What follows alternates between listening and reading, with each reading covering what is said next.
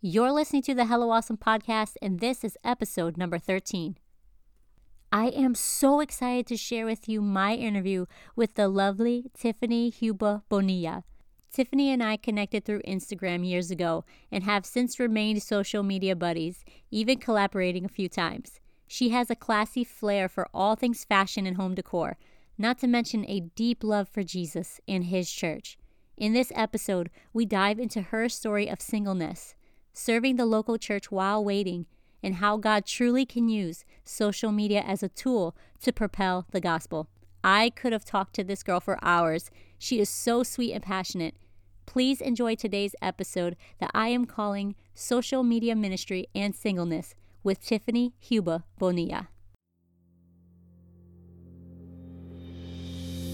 You're listening to the Hello Awesome podcast. I'm JC, and this is the place where we get real, sharing truthful insights that will encourage us to make intentional choices in both life and business. I want to start conversations that not many young Christians today are having. Will you join me?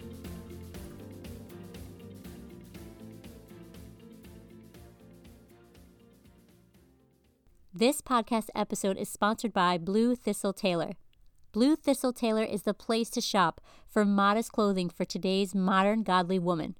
Elegant and classy, Blue Thistle Tailleur is the boutique that can help elevate your wardrobe right now. Hello Awesome listeners can use discount code HELLO15 for 15% off your order today at bluethistletailleur.com.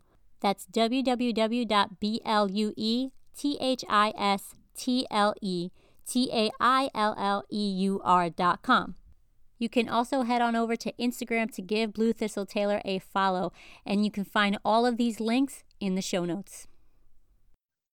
Hey guys, this is JC from the Hello Awesome podcast. I am so excited today. I have Tiffany Huba Bonilla on the phone, and she is here with me for an interview for the podcast. I cannot wait to talk with her and for you guys to get to know her more. So, Tiffany, can you just uh, do us a favor and share a little bit about yourself, who you are, and a brief background of what you do for everybody listening? Thank you, JC. Thank you so much for having me. I'm super excited to share a little bit more about myself because I know a lot of times we can see people online and not really know what they are really about. And I, am thankful for this opportunity that I can share a little bit of my heart and also be exposed to what you do. So, um, as you said, my name is Tiffany Huba Bonilla. I am 28. I am married to my very best friend, my better half. I have two sisters, one brother in law, and a baby niece that is absolutely perfect, and her name is Ella. I'm super excited about that. She's pretty brand new to the world. I currently live in Terre Haute, Indiana, and I was born and raised in Florida, though. So I will always be a Florida girl. And as those from Tallahassee, Florida would say, I'm a Tallahassee lassie. Uh, my father has pastored since I was one and a half years old, so the pastor daughter life is my life for sure. I attended Florida State University and I received my communications degree, um, specializing in media communications with a minor in religion, which went hand in hand with my time at Indiana Bible School. I went there for one year on a music scholarship in between my associates. So I've kind of done a little bit of everything. Um, I currently work with the Florida State as um, a graphic designer, and I do some other things within their internal trainings as well as dabble in anything and everything that has to do with style and fashion and home decor. And I'm currently working my way towards um, creating my own business and ultimately fulfilling that dream. That is so amazing. I love that. I did not know that you went to Bible college for a year. I love learning new things from people. So, uh, yes, today I want to chat with you about beauty and singleness and waiting. And I also want to talk about you know sharing life on social media because that's a big part of your life too um, yes, it is.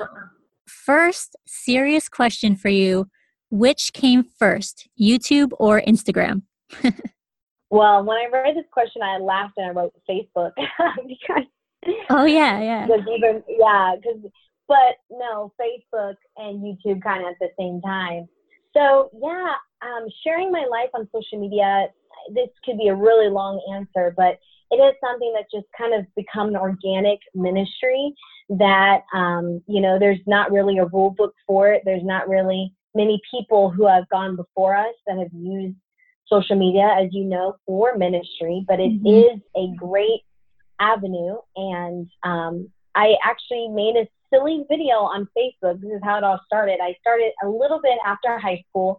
So about when I was like 21, 22. And I made a funny video about silly questions people ask girls of my faith. And somebody had commented on there like, hey, you should make a serious video. And I went to my dad and I said, you know, dad, I was like, I've went to public school my whole life. I've had conversations with people, but I don't really feel confident in the answers that I get a lot of time. Like I don't really feel knowledgeable enough to defend my faith. It all started with me creating a video, and I just looked, it almost has 200,000 views at this point. And um, I've had a lot of young girls say, Thank you, I couldn't explain it. And so I would just send my friends this video because they had questions.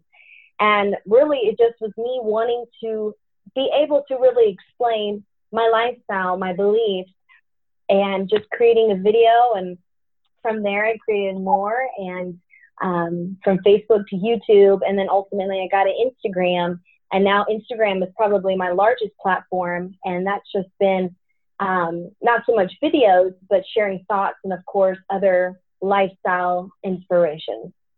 That's fantastic. I love how it came about so organically because it was something that you looked at as a tool to almost help a situation. Oh, yeah. I mean, to this day, sometimes I don't know what I'm doing with it or really know what I should be doing or should not be doing or how I should approach it.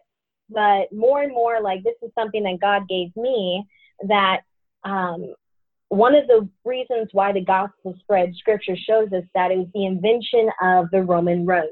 This was a secular development. This was something that the Christian church did not fund.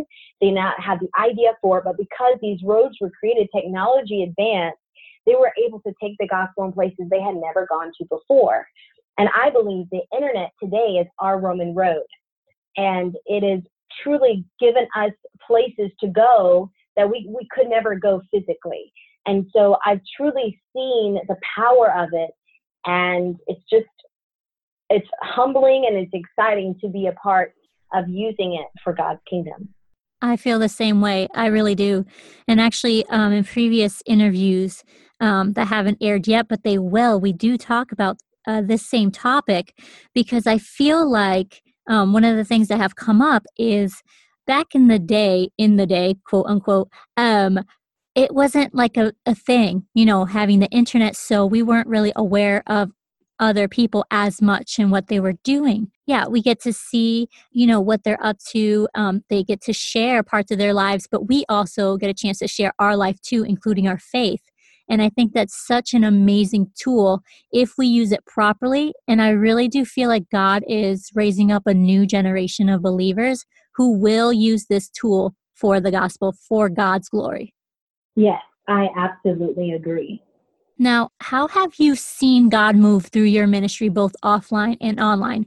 Um, I know that's a pretty broad question, but particularly online, since we're talking about this now, how have you seen God move through, you know, Facebook and YouTube and Instagram for you? Well, I tell you what, I actually just had a lady today I met in person. I bought a coffee table off of her off of Facebook Marketplace. And, you know, I I don't think anything's a coincidence. I do believe in divine orchestration. And so I get the table from her. I'm so nice, like, thank you so much. And she goes, Hey, I watched some of your videos and they really are inspiring. And it like, I was like taken by surprise. I was like, wow, like, here's, I just thought this lady was just selling me her table, but she was looking into my life. Wow. And that literally happened today. And that happens all the time. And I found the power of social media because something that I didn't really think that was significant. When you expose yourself, you expose the quality of living that you have. People want to know more. How I've seen it played out in real life, I mean, you see more of it online because you're reaching more people online. I've had people in the Philippines, I've had people in France, I've had people from all over the world message me and say, Hey, I saw your video and I went and got baptized in Jesus' name. One particular situation was a guy who was raised Muslim. He had went to an apostolic church a few times when he was a kid, but you know, kind of went back to his Islamic faith because of his family. Well, when he came back, he served in the military here in the US. When he came back home, him and his girlfriend were having some issues, and he said, You know, we've got to get married, we've got to do this right. And so he started doing research again. He found my video, and it helped one of my videos that helped explain the plan of salvation and the oneness of God. And it re confirmed the things that he had been exposed to just a little bit when he was a kid. So somehow he ended up finding my dad's number, the church's number, and calls and says, Hey, can you help me find a church in my area? That night, after my dad contacted me, we found him a church. He drove an hour and a half to the closest United Pentecostal church to get baptized in Jesus' name.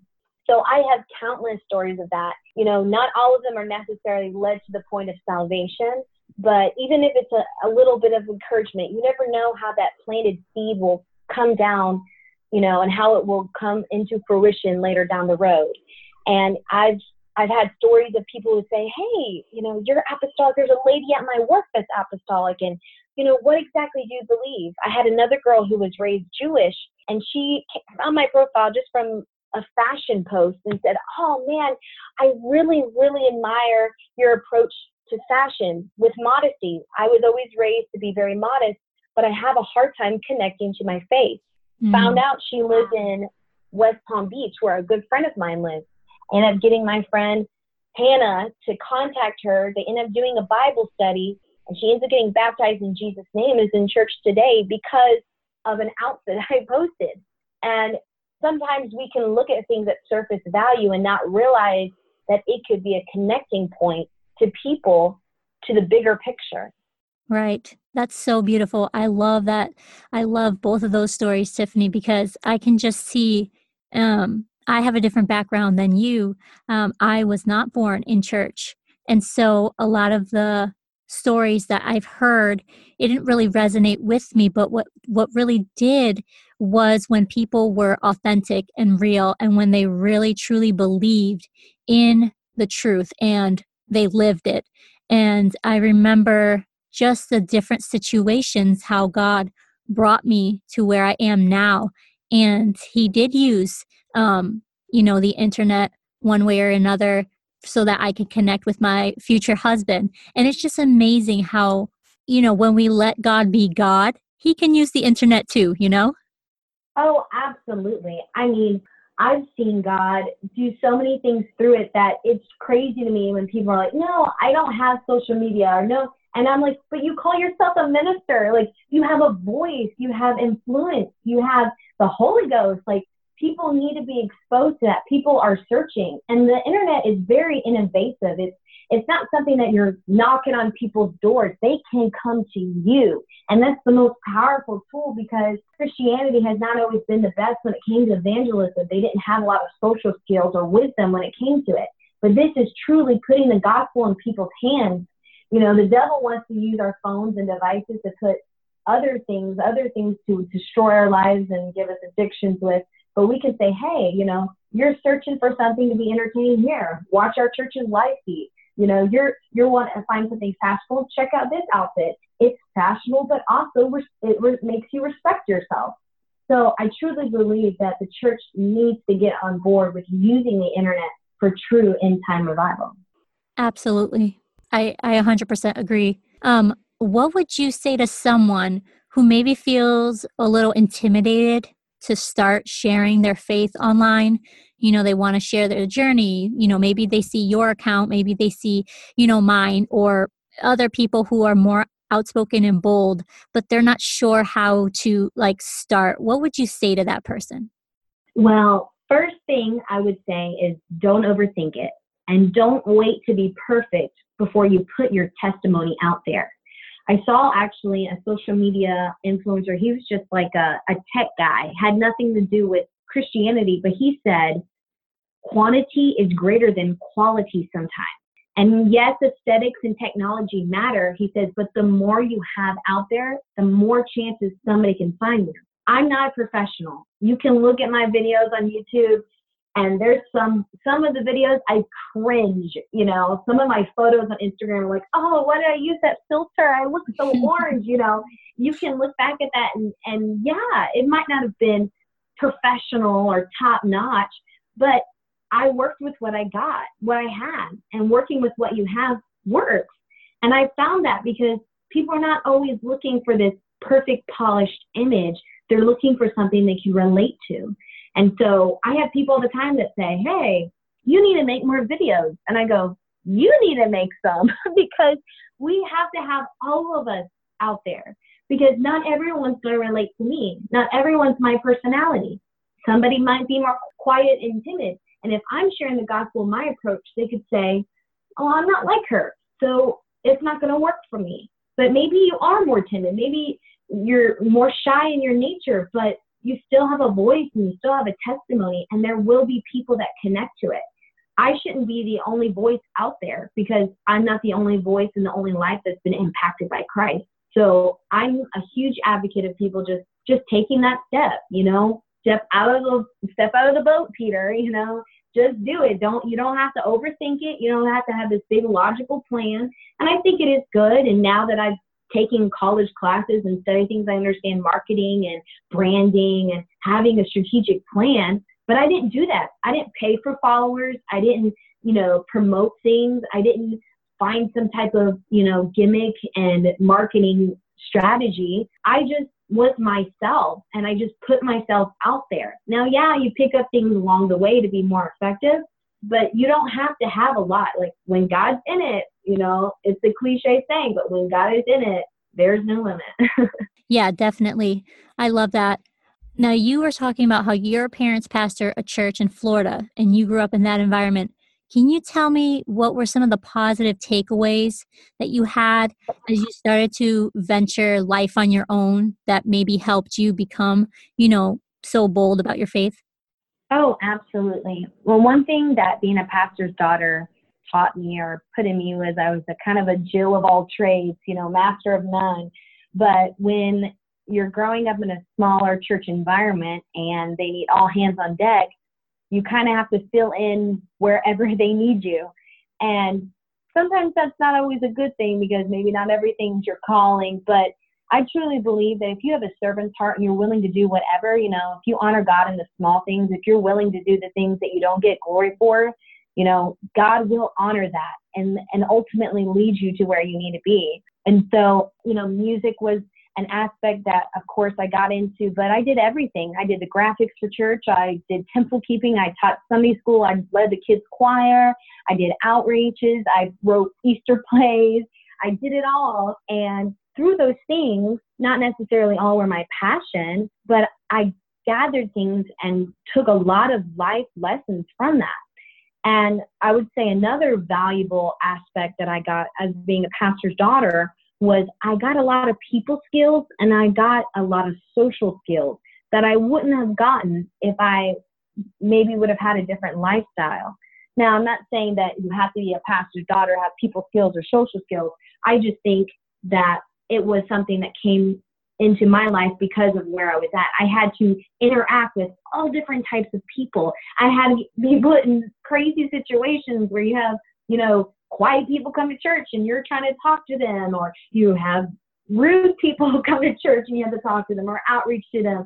And so dealing with all of that, I was able to learn like how to maneuver in social situations in places where people are like, oh, I'm so uncomfortable, I'm embarrassed, and this is awkward. I'm like, no, it's not. It's okay because I've been there and I've learned how when you're confident in yourself that you can control the conversation and you know breathe through it the best you can.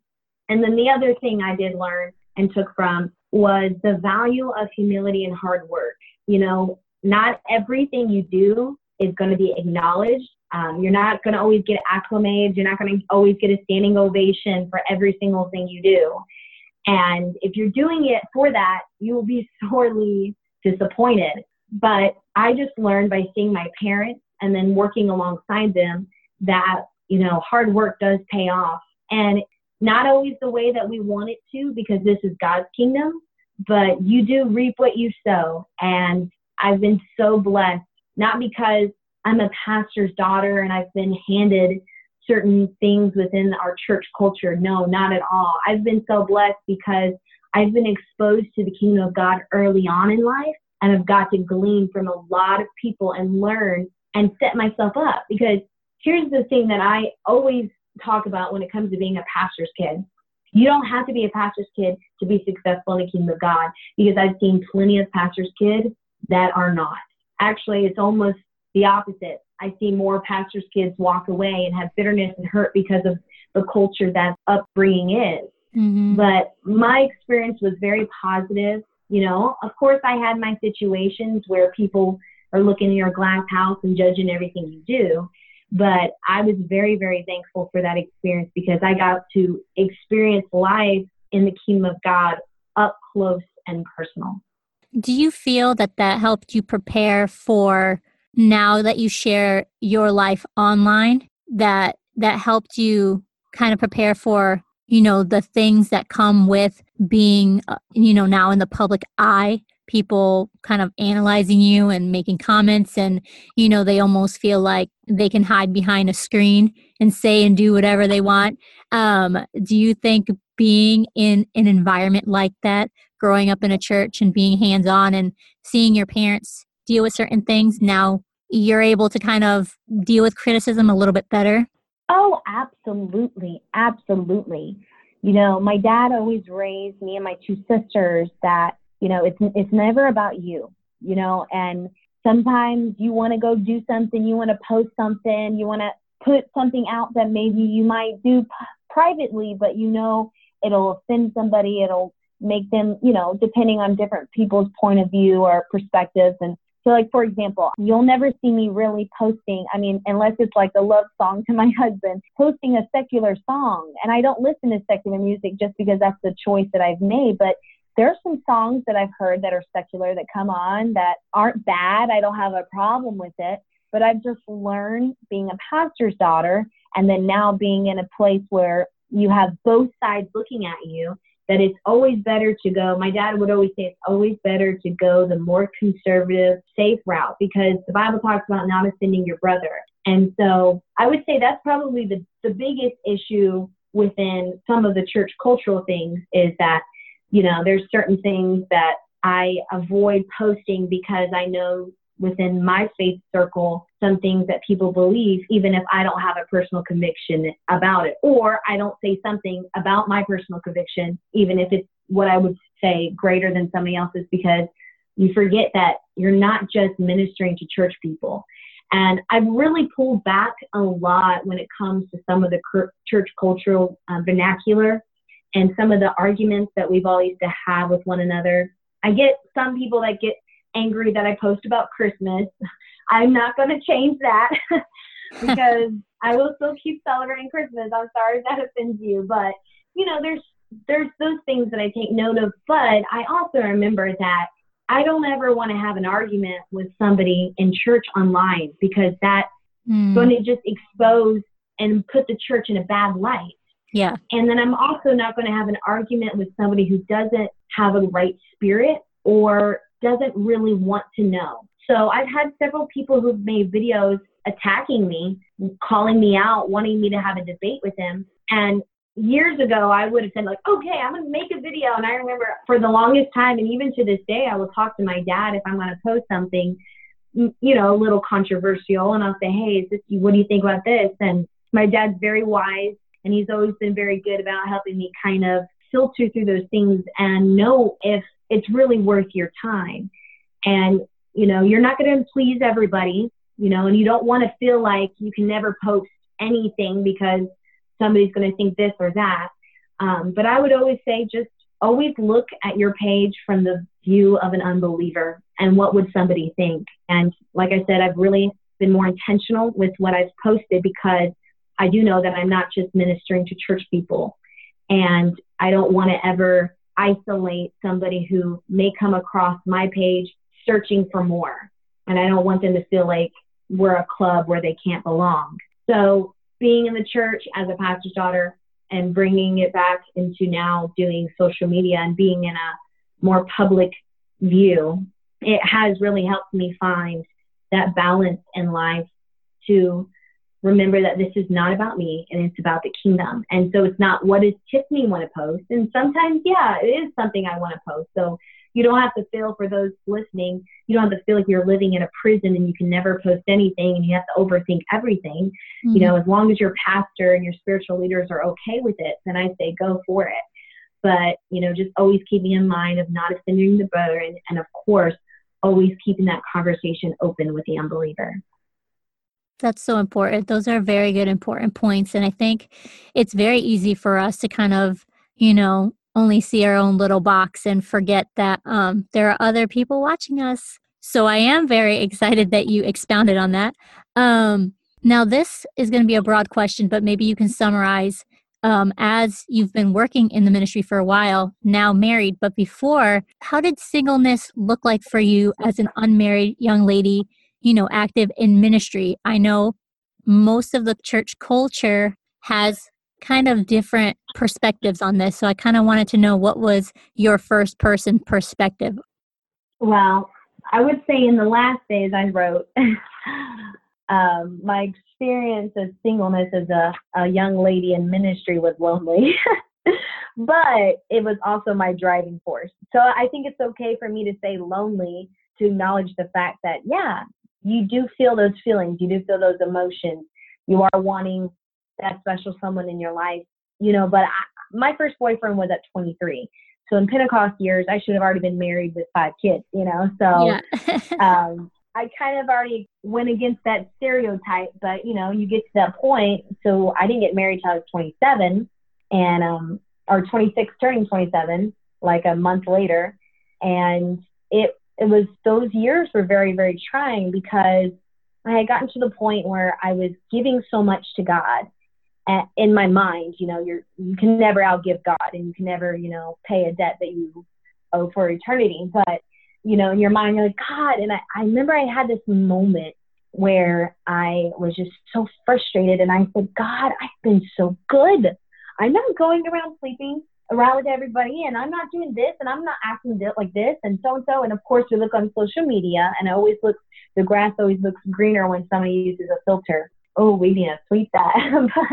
but, yeah. you know, we we can always look at other people's lives and feel like they're happy and fulfilled and they're at peace where they're at and we have no clue you know i had friends that got married and i thought oh my gosh even she got married and she has an attitude problem you know only for her to get divorced a, a less than a year later so you know we don't always look at the outside and think that your life is lacking because somebody else is at a place that society and our church culture says is success in the next step. So, you know, it was, like I said, lonely at times, but it was ultimately my driving force. I mm-hmm. used that thinking, I need to use this time while I can. And so I just kept myself so busy, so busy.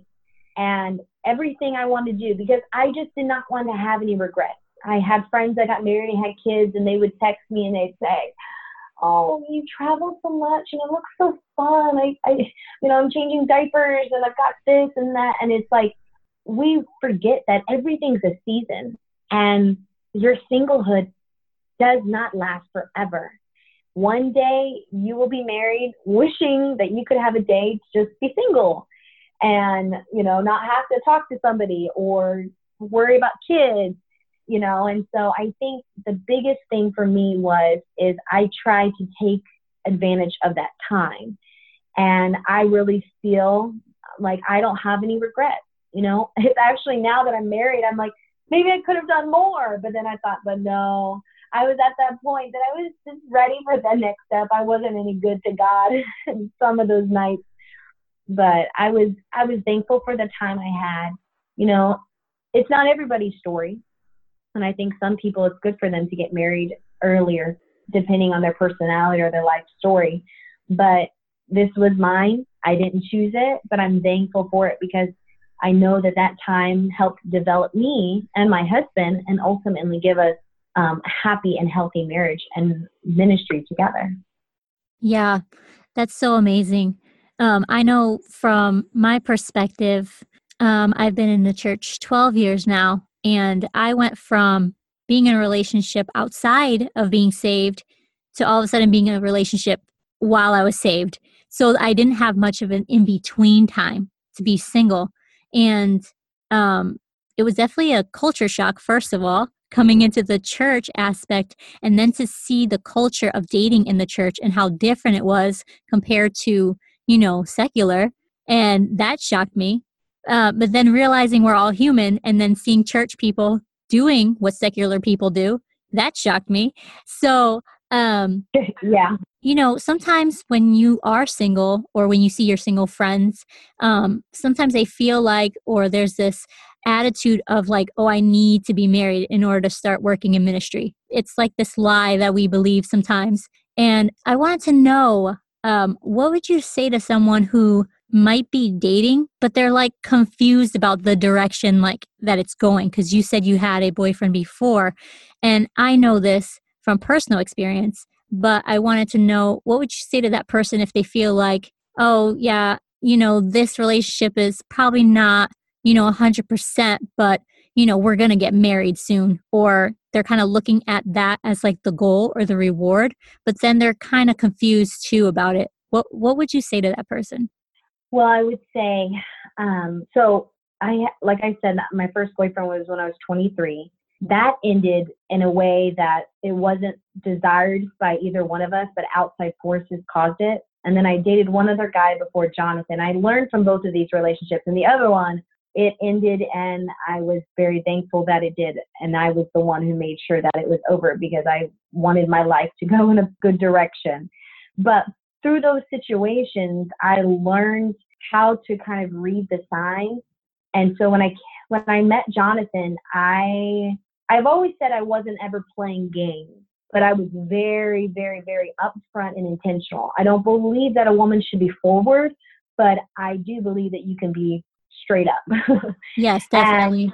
And, and I would say that if you are hesitant, you need to ask why. Mm. You need to say, why do I feel this resistance? Because it could be you. It could be past hurt. It could be fear. You know, I have friends that have dated great guys and they're like, oh, I don't know. But they had dated a jerk before and they see this other amazing guy as evil and bad because of their previous hurt. So their hesitancy wasn't because the Holy Ghost or God, you know, God was saying, don't do this. It was that they had fear and anxiety and doubt from previous situations that maybe they should have not even been in. So I think the biggest aspect of that whole situation when you're in a relationship and you're wondering where it should go, if you feel that resistance, there's a reason.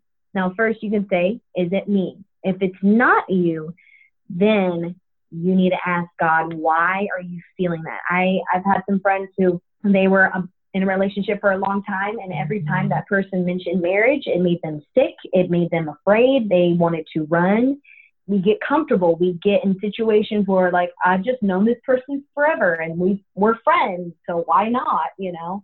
And I didn't want that. I didn't want that to be my story when it came to me and my husband Jonathan.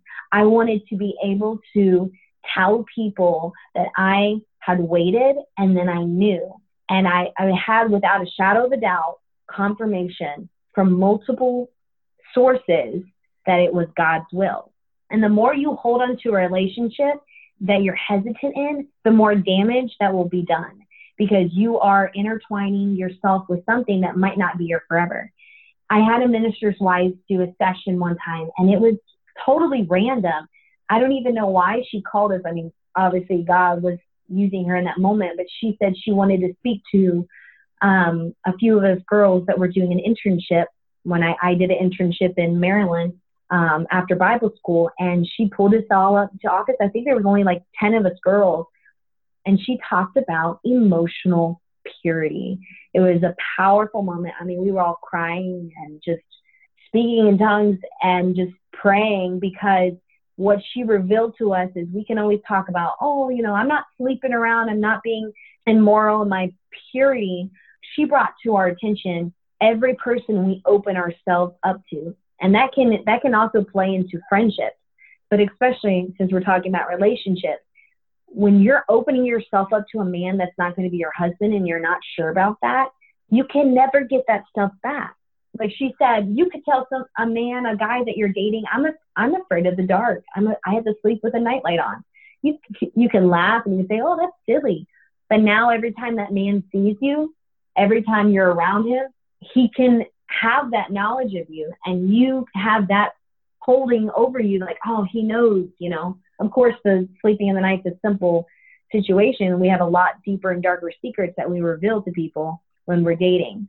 So my biggest thing is, is if you're uncertain about the direction, if it's not leaning towards marriage in a positive way, and I'm not just talking about, oh, you're ready to get married and make babies, so you're going to make it happen. I'm talking about your parents feel good about it, your pastor feels good about it. Now you're just having to decide, do I want to spend the rest of my life with this person? You know, if you are feeling that hesitancy, you need to find out why and find out now before any more damage gets done, or you get so entangled in something that you feel like you can't walk away and ultimately marrying somebody that is not God's will. That's good. That's so good. And I love that you mentioned emotional purity because that's part of my story. And actually, the first book I wrote, The Palace Keepers, is all about emotional purity.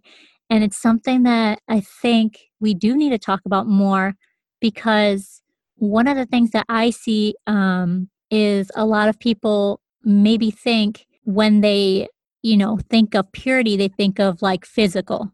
But when we fall physically in our purity, it always starts on an emotional level first. We can look at that in the Bible all day long. and so I love that you shared that.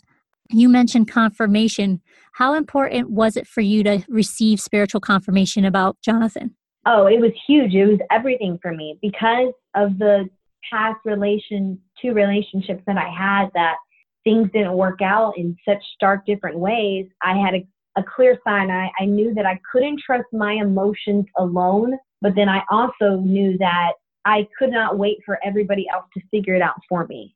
So, that mm-hmm. being said, I made a very, very clear, clear plan, an idea for when Jonathan and I started dating. I said, okay, if this, this, and this, and this don't align, if this, you know, one thing was my, my father being my pastor, but then also my spiritual head. I trust him because he is a, a true Christian in everything that he does, and he has no ulterior motive. He just loves the Lord and he loves his daughters and his family. And he wouldn't tell me to marry somebody or not marry somebody. He he would want to know that I, it was my choice, but he also is spiritual and he is also in tune and he's also a man, which I was not raised around much. So he can read beyond what I can read. And it's always good to have somebody who's not emotionally invested in the relationship. So that was a big confirmation for me was I said my parents have to feel good about it, especially my father being my spiritual head. And so my dad was hesitant about the other situation and he would say certain things that he felt, but he wouldn't say one or one way or the other. He just said, I just don't know. It was like it was just that kind of uncomfortable feeling that we can, you know, credit as the Holy Ghost. But I would just I that was so huge for me because I said, God, I haven't come this far. I haven't been single this long to marry the wrong one. Like that's just dumb. I'm not going to do it. Yeah. I'm going to make these years of waiting worth it. And that's just unfortunately a lot of girls get tired and they ended up and they end up settling or not reading the telltale signs. So the spiritual confirmation I had is just the things that I knew that God had spoken in my life that I had to see played out in His. And I don't mean played out as, oh, I feel called to be this, so that means He has to be that. No, I'm talking about a willingness to do and be and go wherever God called Him to. And, you know, as long as that's there, sometimes us girls in church culture get fixated on I'm I'm called to be a missionary, so I have to marry a guy that's going to be a missionary. My youth pastor's wife, actually, I'll tell this story. She told me that she knew she was always called to be a, marry a preacher, she said, but when she met her husband, he was not.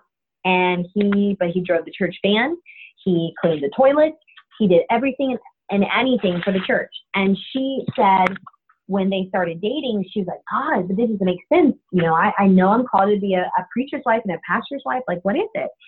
But she says, I feel just something right about him. And so I think we have to go beyond our head. We have to go beyond our social norms and trust the Holy Ghost. And so ultimately, they ended up getting married. And not even a month after they were married, he was at a youth rally and comes back to her and says, I feel a call to preach. I've been feeling it for a while, but you know, I, I've not felt worthy or whatever. So, you know, everybody has their own story. And I do believe if you feel called to ministry, you know, or a certain area in life, you should be into it, willing to be whatever God wants them to be, because we don't, we all don't have it figured out. So that was so important for me when it came to Jonathan was knowing that whatever God called me to, that he would also be called to that very same thing, or we would both be in alignment because waste my life on something that wasn't God's will. Mm-hmm. No, that's so good.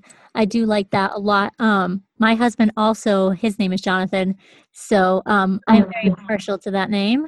But um, it was the same thing actually when I came into church. Jonathan brought me in church. He grew up in church, and he was very settled in his belief system, and so I felt the call to minister to preach and i felt you know a lot of different things um, very strongly within that first year. Actually i think it was within the first six months god like hit me hard with it you know?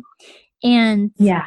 one of the things i realized especially being with jonathan now for 12 years we'll be married for 10 years soon um, is that he doesn't feel the same calling in that sense. However he still will support me you know and our the bottom line is our belief systems are the same. The core right. everything that we stand on is the same. If i bring something to his attention he will look at it from the same point of view but from his perspective. And so i think that when we're looking at the potential you know help me for us it doesn't necessarily it's not necessarily wrapped up in a calling or a position or anything like that, but where their heart is and, you know, are they going to hinder the work that God's trying to do through you, you know? Right. Absolutely. Absolutely. Yeah. And Jonathan, he has been so amazingly supportive of all the things that I do. You know, it's, it's different territory for him because he's a more um, introverted person, but he's incredible with people. He has a heart after God he does feel a call to pastor, and that's something you know we've discussed about the future possibly maybe um, home missions work, you know, all in God's timing. But um, he has just been supportive and believed in me, and I think ultimately that's the reflection of Christ, not somebody that necessarily fits a certain mold, but believes and and supports you. Right. So, what was something that surprised you about marriage that you didn't see coming? That I'd have to cook every day. How much that you would grow when you're placed with a balance. You know, it's so funny that, you know, I, I would say I'm a pretty good person, you know, like not bragging or anything, but I, I've let God work in me and I'm, you know, pretty decent. But when we're by ourselves, it's amazing how our attitudes, even if they're internally, never get addressed. Mm. And you know, there's something about having somebody see you up close and personal. It's like the things that I would just not really make a big deal about, like, oh, somebody cuts me off in traffic, and in my mind thinking, oh, what a loser, you know. But then all of a sudden, I have somebody who's watching me up close that says, oh, babe, you know, it, it's not a big deal, or you know, it's okay. We don't have to be in a rush. And and you know, in my mind, I'm like, no, let me be upset. But then I'm like, wait, you're making me a better person. And you know i i i'm changing and and little ways and big ways. And that's been such a a wonderful experience because i you know it's just i kind of smile and look up at god and i'm like look at you. You know you're making me better through him. That's so good and that's so true. It really is. You don't realize the things that you do when you're alone because yeah there's not really many people around addressing it you know if you're alone. But um but yeah i can say the same thing here too. There's been so many times that i you know way of saying something that to me is just natural but to him he's like wow that was kind of like with an attitude. And i was like oh i'm sorry. I really didn't mean it. It's just kind of like my natural tude i guess. Right. But, that's women have it but it is it is definitely something that will help you grow and i think if you want to grow and i think a lot of the times um, some people want to you know stomp their foot and be prideful and stubborn and say no this is who i am and i've done that many times. But you know what? That's not the attitude of christ and i do love no, that that won't make for a healthy relationship either. Yeah somebody right. that's never willing to change. Right exactly. So i did want to talk about um kind of switching gears a little bit here as we're kind of wrapping up but how do you feel about this new amazing group of apostolic Pentecostal influencers online? I know we talked about it earlier, um, the online world, but I kind of wanted to know, you know, what your take was now that you've shared your life on social media and taking a stand with your faith. How do you feel seeing other people step up and rise to that as well? I absolutely love it. I get excited when I see godly people having influence and using their influence for God and for good. It's it's incredible to see, you know, I I think it's very small minded for people to get jealous or envious if somebody has more views or more likes or whatever. That's that's not the point. I mean, we a, a victory for one is a victory for all. And you know, of course, I I always want to look out and make sure that it doesn't get to anybody's head and you know, and one thing that God spoke to me and it's just this past week it's like, you can't be an influencer if you're not under the influence. And, you know, I think people use that word very fluidly now. And it's kind of like, oh, I'm an influencer because I post this and I get X amount of likes or followers. But to truly be an influencer is Christ. I mean, he only had 12 followers. So, you know, our approach to influencing is not the same as Christ, but we are on a mission to reach as many. You know, Jesus also spoke to 5,000 plus. So, you know, he wasn't always in the small numbers. But I'm super, super excited to see other people coming on board and using their giftings and their talents to expose people to um, this godly lifestyle that we live in a, in a positive light. Because when you can control the narrative, that's when you can truly bring people to Christ. You know, if we left the world up to exposing the church, then it would always be their narrative and they would always be promoting their perspective of us. And yeah. a lot of times it would not be positive and twisted and miscued. I mean, I, one thing I can't stand is you Google Pentecostal, the first thing that comes up is like five or six photos of people handling snakes. Yeah. And that kills me. That kills me. That kills me so bad because that's not a representation of thousands, if not millions of people. And what we have to do is keep being out there in order for people to get a true representation of what the church is. And so I'm I'm super excited to see that other people are getting smart about it, they're getting intentional about it, and we're really becoming a driving force online and into the world. Yeah, absolutely. And honestly, if we were handling snakes in my church, my husband would not go. I'm not kidding. Exactly. like that is such a falsehood. it's so it's just so silly but i mean there are you know preconceived ideas we probably have of other people's you know religions and beliefs so i really do appreciate right. what you said you know just showing up and showing them really uh, the reality and they can yeah. like it or they cannot, but at least we're showing up how God wants us to, you know? Right, exactly. So, the last thing I wanted to know is I wanted for you to share with me one thing that you're excited about right now. I know you moved to Indiana and you're working at um, the church there, helping out ministry. You're doing lots of cool things with your house, um, but you're also selling some goods on the side too. So, I wanted I said share one thing, but how about just share a few things you're excited about right now?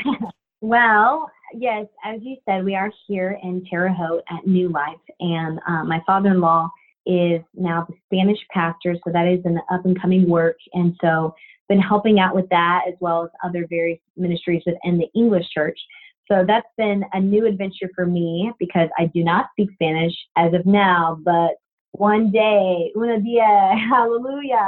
So, um, but I'm excited for that challenge and being exposed to um, a culture that's growing very rapidly in our country, and then of course needs to be addressed within the church in order to reach the people that are coming to us.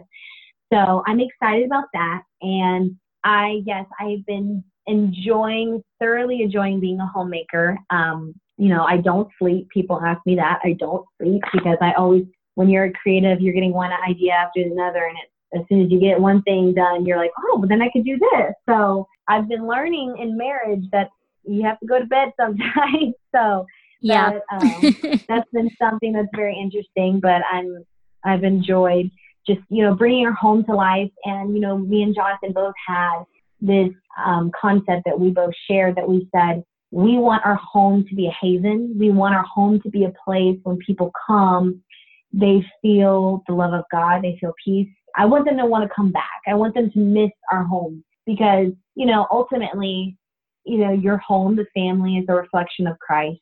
And that feeling you get when you go to church, you're in the presence of God, you know, it makes you want more. It makes you feel safe. And I've been able to see how, you know, sometimes we over spiritualize things or we under spiritualize things. And when it comes to being um, a housewife, you know, of course, that's just one of my many duties, but taking care of the homes, you know, in Proverbs it talks about the, the wife is the keeper of the home. It is crazy how it sets the tone for your entire life. And how when you have a place that is peaceful and organized and, you know, well kept. And I know we all have our bad days. I literally have a mountain of clothes in my room right now that I'm trying to avoid. but it is showing me the power of setting the stage for my family, you know, and my future family and knowing the kind of culture that I want our children to come in and so that also goes into what I'm excited about in 2020. You know, I'm not pregnant yet, but we are looking towards, you know, making a baby Bonilla and bringing a little Bonilla into the world. And so that's something I'm super excited about because I've always loved children. And I will be 29 this year, so I'm saying it's about time. but um, in conjunction with that, like I said, setting my home is actually worked hand in hand with um, pushing me towards launching a business. Um, I'm actually just calling it Bonilla Abode, which is um, a play off of what I call our home. And, um, you know, I've dabbled in everything, but ultimately to be your own boss is the goal, is the dream. And um, again, like I said, it's, it's all about having something to connect people to. And um, I've just been able to really enjoy the aspect of styling a space. And so I'm looking forward to um, being able to create something that I can use as a ministry, but then also have fun with and also provide for me and my husband and, and our future. So those, those are just a few of the things I'm looking forward to. Um, and yes, as you had mentioned, I do sell some things on the side and what it is, is I actually have a vendor booth in a place called Glendy's Uptown Mall. So it has over 100 different booths. It's basically like an upscale flea market slash mall sort of thing. Um, you get collectibles, you get all kinds of amazing items. I mean, like every time I go in there, I never leave empty handed, which is, you know, kind of defeating my purpose of having a booth there. But it's been awesome for me to use it to connect to people in the community because even though I do stuff online, you know, and I do witness to people online, there's nothing like that face to face interaction. And so I, I want to be able to live in my community and reach people where I'm at. And this has been such a wonderful outlet. And I've already met so many people, and, you know, they've looked at pictures of my home. I showed them and they're like, oh, wow. And it's incredible that I start talking about my house and end up talking about the church because we live next door. So it's just, it's just, I'm super, super excited to see what God is going to do through all of it and um, His will over ours. And I'm just thankful that He's blessed me with the life that I have. And I'm looking forward to giving Him more. I'm so excited for you. I really am. Well, thank you so much for coming on. This has been a blast. I love chatting with you. I feel like we've become like old friends now. Absolutely. So, as we go, can you share where people can find you online? Yes, absolutely. So my social media accounts on Twitter, Facebook, and Instagram will be Tiff Boni. So it's just the first part of both of my names, T-I-F-F-B-O-N-I. And my company is Bonilla Abode, and that's B-O-N-I-L-L-A B-O-D-E. And um, also, in conjunction with that, I had I did create. I hadn't mentioned earlier. Apostolic Advocate is a witnessing um, evangelistic community where you can also find that on Facebook and Instagram. And we've got websites coming and all that stuff. So there's a lot of things coming down the pipe. But if you just Google those things or search us in any social media platform, you'll find us and just help connect with the family and let's keep reaching the world. Thank you, Tiffany, so much. I hope that you have a great night. Thank you for um, just sharing your heart and your ministry. And I hope we can have you on in the future.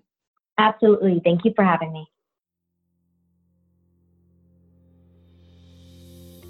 If you found this episode inspiring or helpful, would you take a screenshot of it and share it on your Instagram stories, tagging me at Hello Awesome Ministries? It will encourage me that you were blessed.